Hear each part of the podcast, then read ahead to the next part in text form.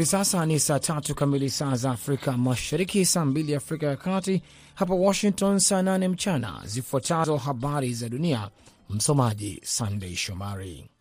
Mwanamfalme Charles wa Uingereza na mkewe Kamila waliosiri Rwanda siku ya Jumanne, na wanandoa hao wa kifalme walilakiwa na maafisa waliposhua kwenye ndege mjini Kigali kabla ya sherehe za ufunguzi wa mkutano wakuu wa serikali wa Jumuiya ya Madola.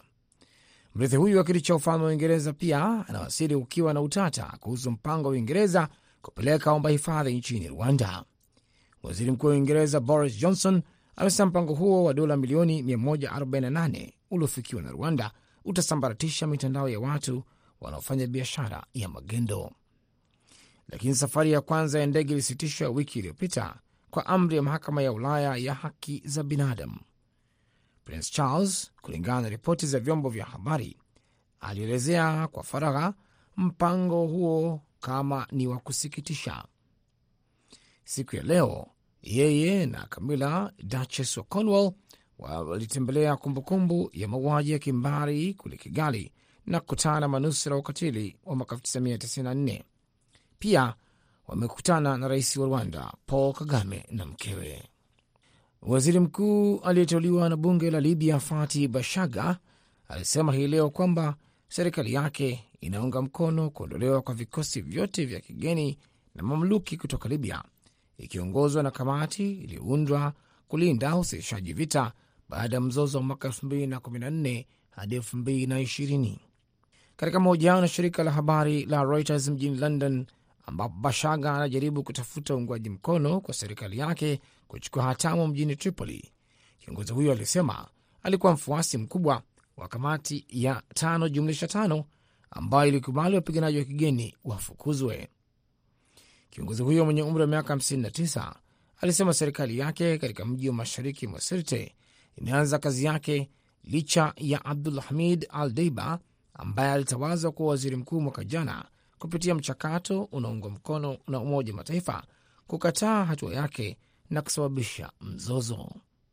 Naendelea kusikiliza habari za dunia kutoka idhaa ya Kiswahili ya Sauti ya Amerika, VOA, ikitangaza kupitia 107.5 FM Nairobi, Kenya.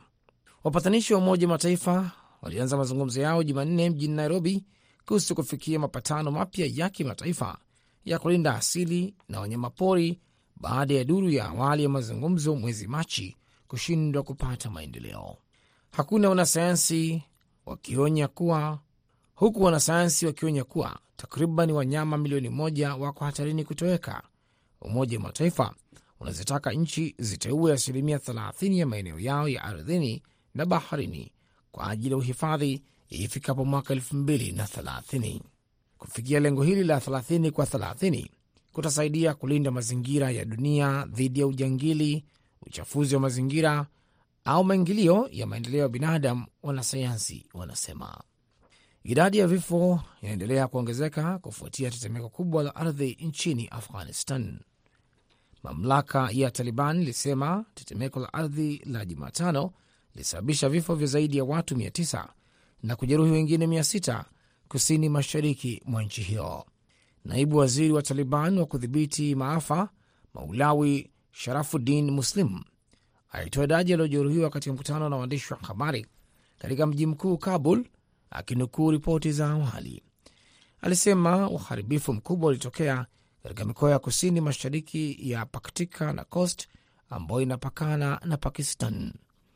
Utafiti wa jiolojia wa Marekani, USGS, ulisema tetemeko hilo la nguvu za vipimo vya Rikta 6.1 lipiga majira ya asubuhi ya Jumatano, takriban kilomita 44 kutoka mji mkuu wa mkoa wa Coast.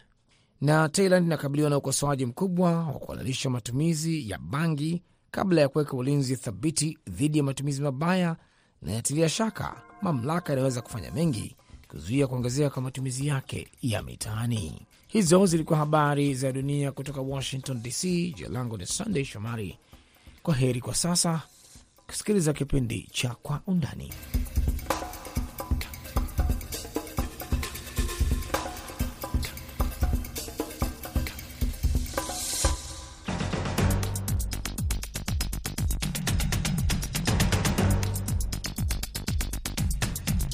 Kwa Undani, kipindi kinachoangazia matukio makuu kwa upekuzi zaidi ya inavyoandikwa katika habari za kawaida. Sehemu ya kwanza tunaangazia mgomo wa walimu nchini Uganda ambao umechochewa na hatua ya rais wa nchi hiyo Yoweri Museveni ya kuongezea baadhi ya walimu mishahara. Sehemu ya pili tunaangazia uhalifu wa mitandao nchini Kenya. Karibu, mimi naitwa Kenneth Bwire.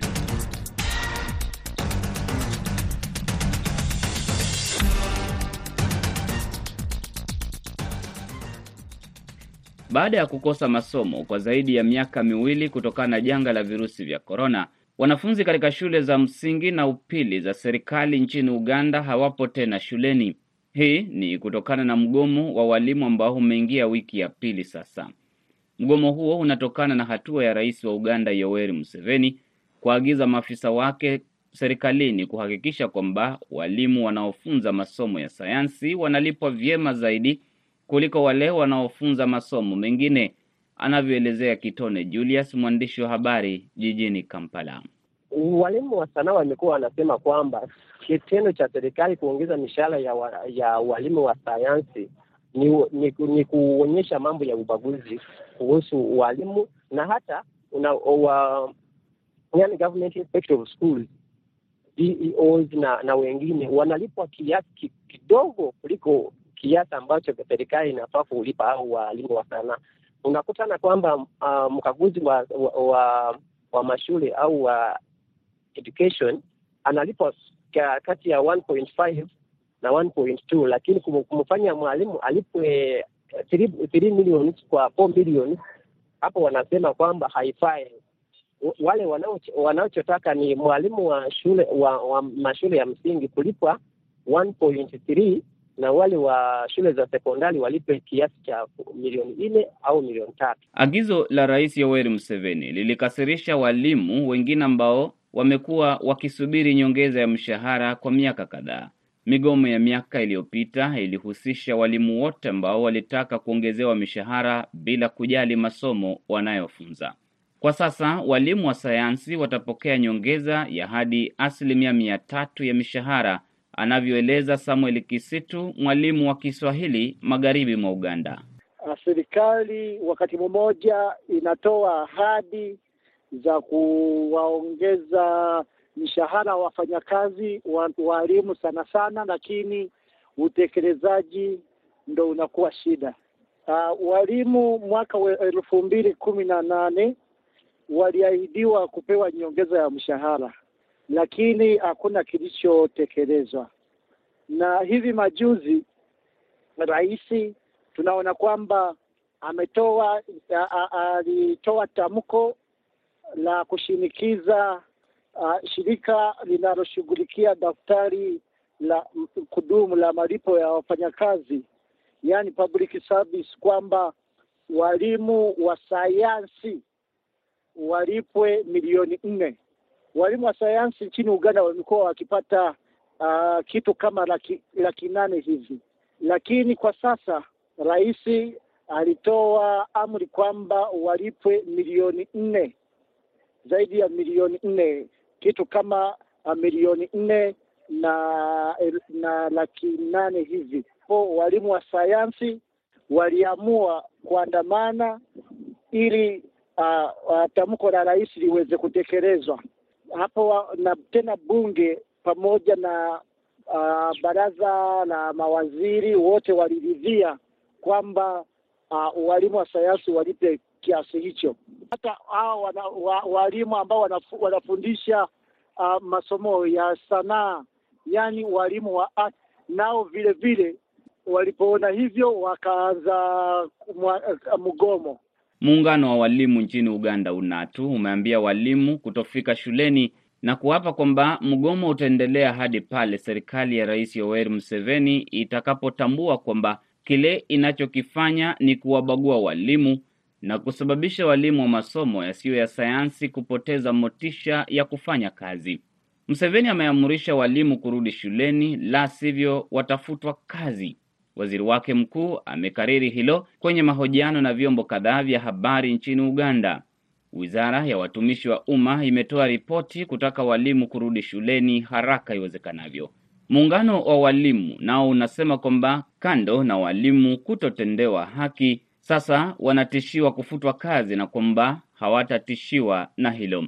Museveni amesisitiza kwamba walimu wanaofunza masomo ya sayansi ni walimu muhimu sana katika ujenzi wa taifa hilo. Chanzo cha changamoto, chanzo cha maandamano yaliyopo hapa nchini Uganda kwa upande wa walimu wanaofundisha masomo ya sanaa, yaani masomo ya arts, ambao ndio wengi kuanzia shule za msingi hadi za sekondari, tunaona kwamba uh, hawajaridhika kutokana kwamba wenzao wa sayansi wamepewa nyongeza ya asilimia mia tatu kutoka kwenye laki nane hadi kwenye uh, milioni nne na na, na laki nane.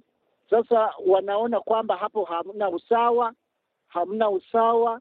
Serikali imependelea upande mmoja, wakati walimu wa pande zote mbili wote wanachangia pakubwa katika ufanisi wa mwanafunzi. Katika kikao na wawakilishi wa walimu, Rais Yoweri Museveni amesema kwamba serikali yake itaongeza mshahara kila mfanyakazi wa serikali, lakini kwa mgao na mpangilio. Lakini walimu wanasema wamekuwa wakiambiwa hadi miaka mingi na ni lazima wapate nyongeza, sasa ilivyo na walimu wenzao wa sayansi, wakisisitiza kwamba kila mtu ana jukumu lake katika kujenga taifa na kila mtu anastahili kutendewa haki na kila mtu ni muhimu kwa taifa hilo. Katibu mkuu wa muungano wa walimu nchini Uganda, Philibert Baguma, amesema kwamba Rais Museveni amevunja mkataba wa mazungumzo kati ya serikali yake na waalimu wa mwaka elfu mbili kumi na nane kuhusu nyongeza ya mishahara na kwamba walimu wote wasifike shuleni ikiwemo wasayansi ambao wameongezewa mishahara. Hivyo masomo yameathirika kote Uganda na shule zimefungwa. Haijulikani zitafunguliwa lini. Mshahara wa walimu wa masomo ya sayansi walio na shahada utapanda kutoka shilingi milioni moja nukta mbili hadi shilingi milioni nne za Uganda. Mwalimu wa diploma atapokea shilingi milioni tatu kutoka shilingi elfu mia tisa hamsini. Kwa sasa walimu wa masomo yasiyo ya sayansi wanapokea mshahara wa shilingi milioni moja kila mwezi na walio na diploma wakipokea shilingi elfu mia saba tisini na tano. Hawa ni walimu wa shule za upili. Walimu wa shule za msingi wanapokea kiasi cha shilingi elfu mia tano kwa wastani. Muungano wa walimu unasisitiza kwamba ni lazima kila mwalimu apate nyongeza ya mshahara na inayolingana hata kama bunge litahitajika kupitisha bajeti ya ziada. Wanasisitiza kwamba hawataki tena kufanya mazungumzo kwa sababu mazungumzo yamekuwa yakifanyika na kwa miaka mingi na kwamba yametosha. Na shule za msingi vile vile zinahusika. Wanafunzi wamekosa sana vipindi, wamekosa sana masomo. Hii ni wiki ya pili sasa, ina maana kwamba huenda yale mambo ambayo wamefundishwa hapo awali watakuja kuyasahau. Huenda kiwango cha elimu cha wanafunzi kwa upande wa wanafunzi huenda kikadidimia kutokana na migomo hii ambayo serikali inaonekana kwamba haina suluhisho la kudumu. Wazazi wana wasiwasi kwamba wanafunzi watasahau yale ambayo wamefunzwa, hasa baada ya kukaa nyumbani kwa muda mrefu kutokana na janga la virusi vya korona. Muungano wa wafanyakazi wote wa Uganda, UNATU, unasema kwamba kila ambacho serikali inajaribu kufanya ni mapendeleo kazini ambayo hayastahili kuonekana kuungwa mkono na rais wa nchi hiyo. Wilson Owere ni mwenyekiti wa muungano huo. Anawatisatisha.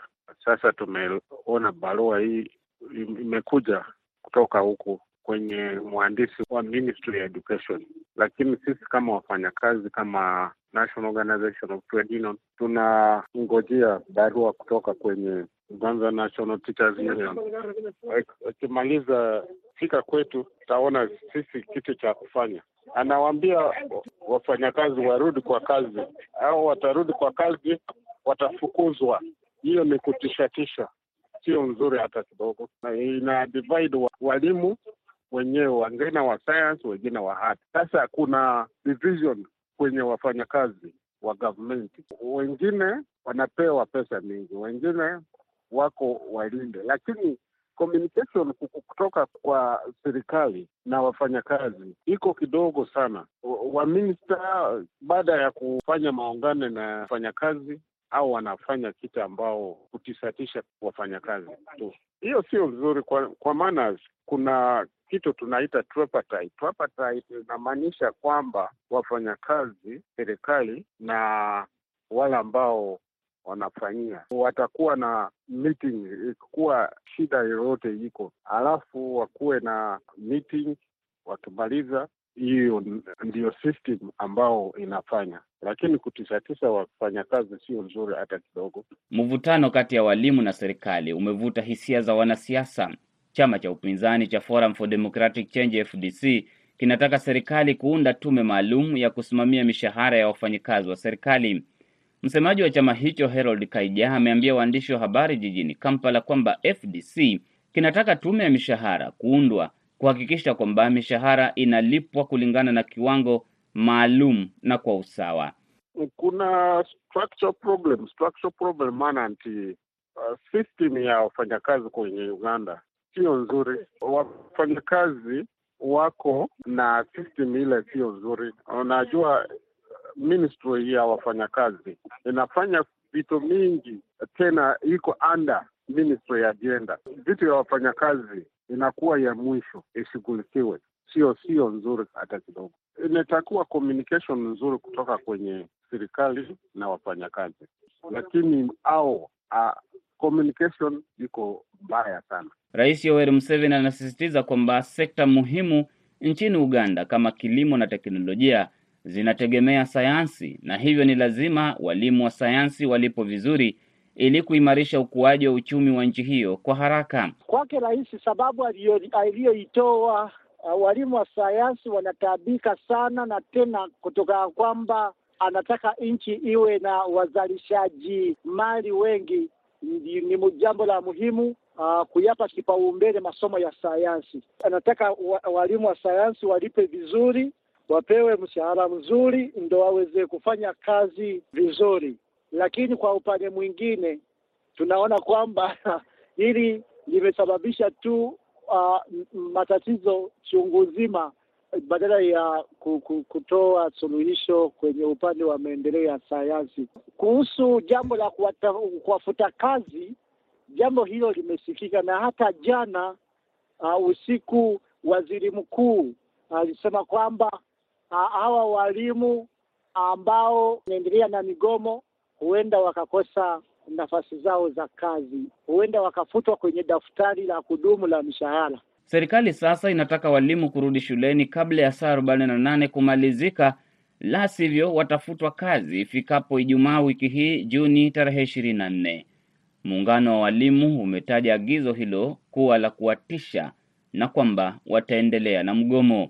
Sasa shirika la walimu linasema kwamba mgomo uendelee mpaka uh, serikali iridhie angalau nyongeza ya asilimia fulani, kwa sababu si usawa wa kuongeza walimu wa upande mmoja tena kwa asilimia kubwa, asilimia mia tatu kutoka kwenye laki nane hadi kwenye milioni nne na laki nane na upande ule wa walimu wa arts wabakie uh, kwenye laki saba. Nakamilisha sehemu ya kwanza ya Kwa Undani na rejea na sehemu ya pili muda usio mrefu. Hii ni Sauti ya Amerika, VOA.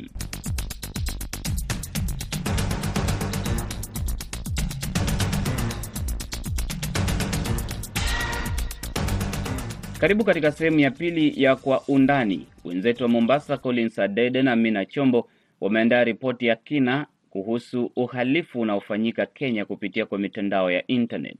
Asante sana wenzetu Washington DC. Kama ulivyogusia, baada ya vifo vya kinyama vya vijana watatu nchini Kenya ambao wanashutumiwa kuhusika na ulaghai wa mitandaoni, nakala moja kwenye mitandao ya kijamii ikidokeza kwamba vijana hao wanahusishwa na ulaghai wa fedha mitandaoni uliolenga Wakenya walioko kule Marekani. Kando na hayo, idara za usalama nchini Kenya zinafanya uchunguzi kubaini ni vipi walikufa na ilikuwa kuwaje mpaka wakafa. Vijana hawa ambao ni miongoni mwao ni Franklin Obegi ambaye ni maarufu sana uh, katika mtandao wa Twitter na anafahamika kama uh, blogger ama tuseme Twitter influencer, Moses Nyachai, Fred Obare na Paminas Wanjohi na mwingine ambaye alifahamika kwa jina moja Eli.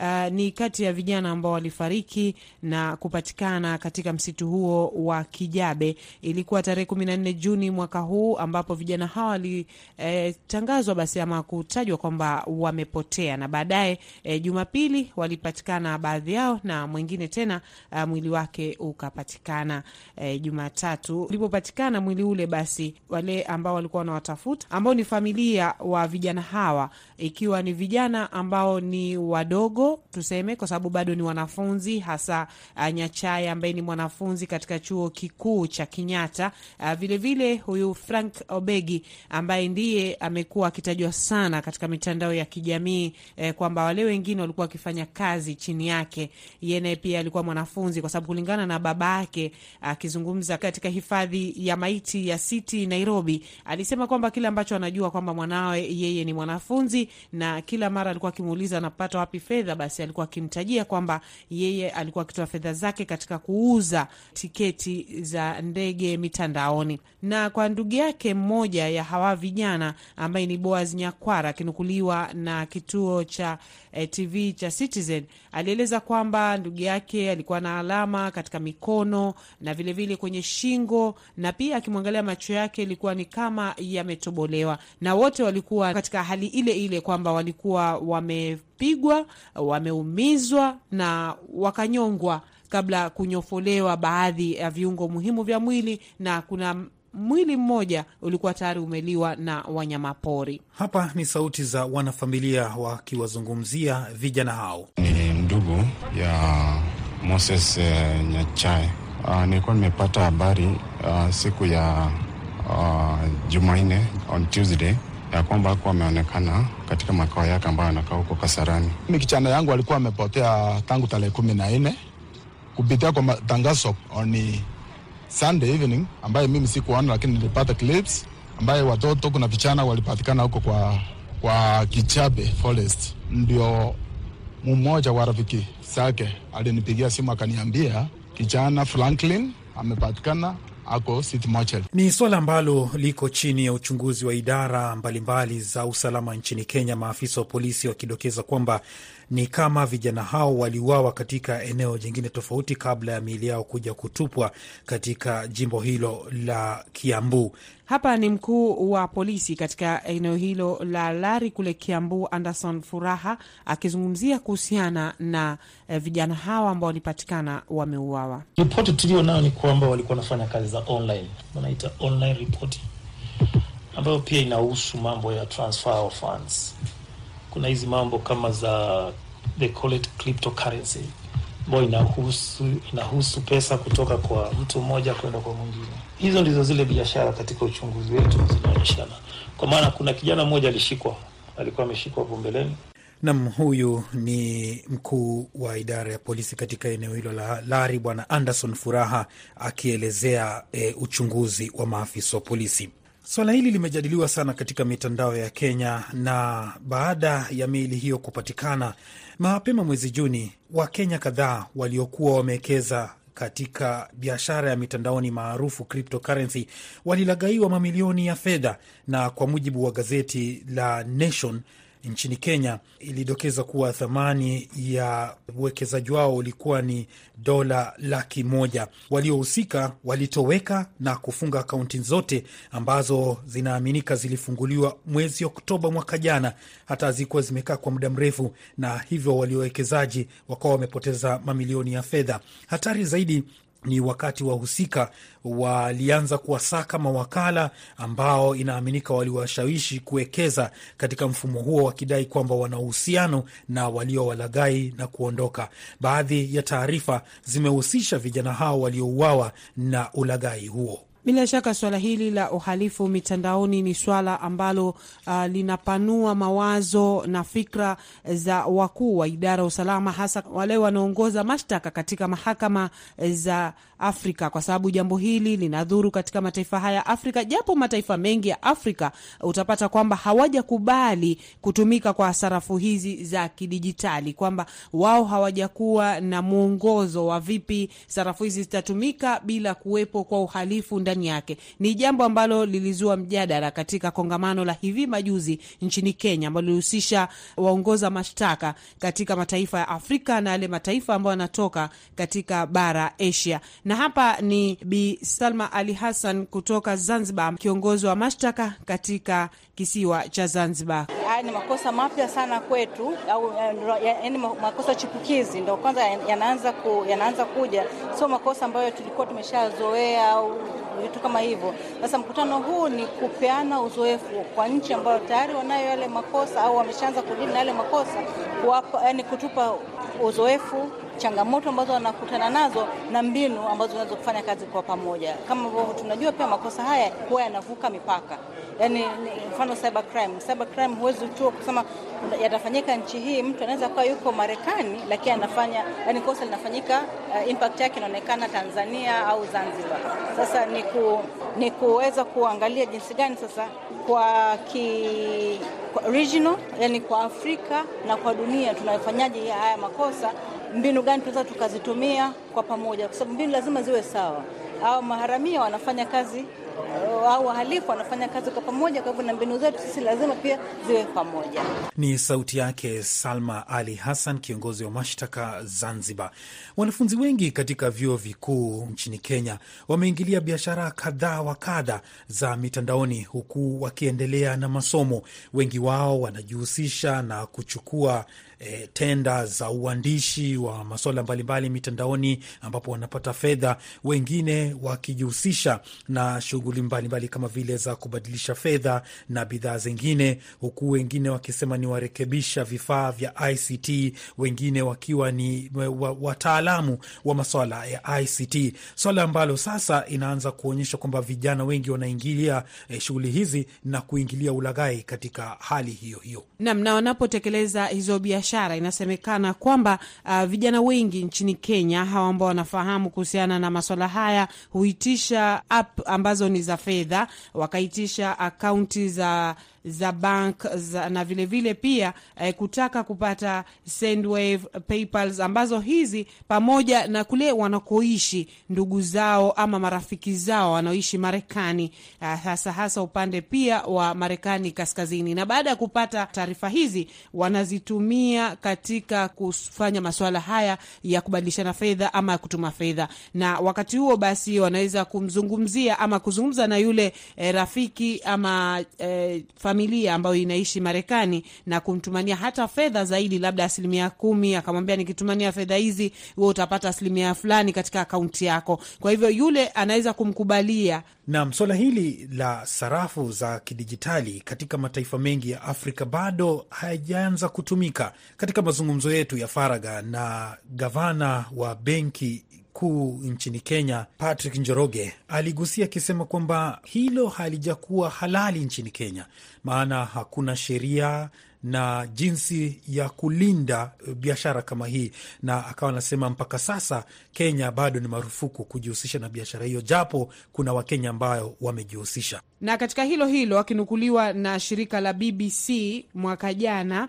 mkuu wa shirika la Hawk Finance kule e, Ufaransa, Mark Baza, ambaye yeye e, pia ni mfanyi biashara mkuu wa miaka mingi wa, wa pesa hizi ama sarafu hizi za kidijitali, alisema kwamba Afrika e, bado haijajihusisha sana katika sarafu hizi, licha ya kwamba wale ambao wamejihusisha uh, wanafaidika na kutajirika, lakini pia vilevile vile akasema licha ya kwamba biashara hii ni nzuri kuna haja ya yule ambaye anataka kufanya biashara hii ili asitapeliwe, kuhakikisha kwamba amefanya utafiti wa kina na vilevile vile kutumia muda wake mwingi na kutumia siku nyingi sana e, katika kutafuta ni vipi biashara hii ataifanya bila yeye kupata hasara. Nam, kufikia hapo, msikilizaji, kwa undani tumeangazia ulaghai wa mitandaoni uliosababisha vifo ama mauaji ya kinyama ya vijana watano nchini Kenya.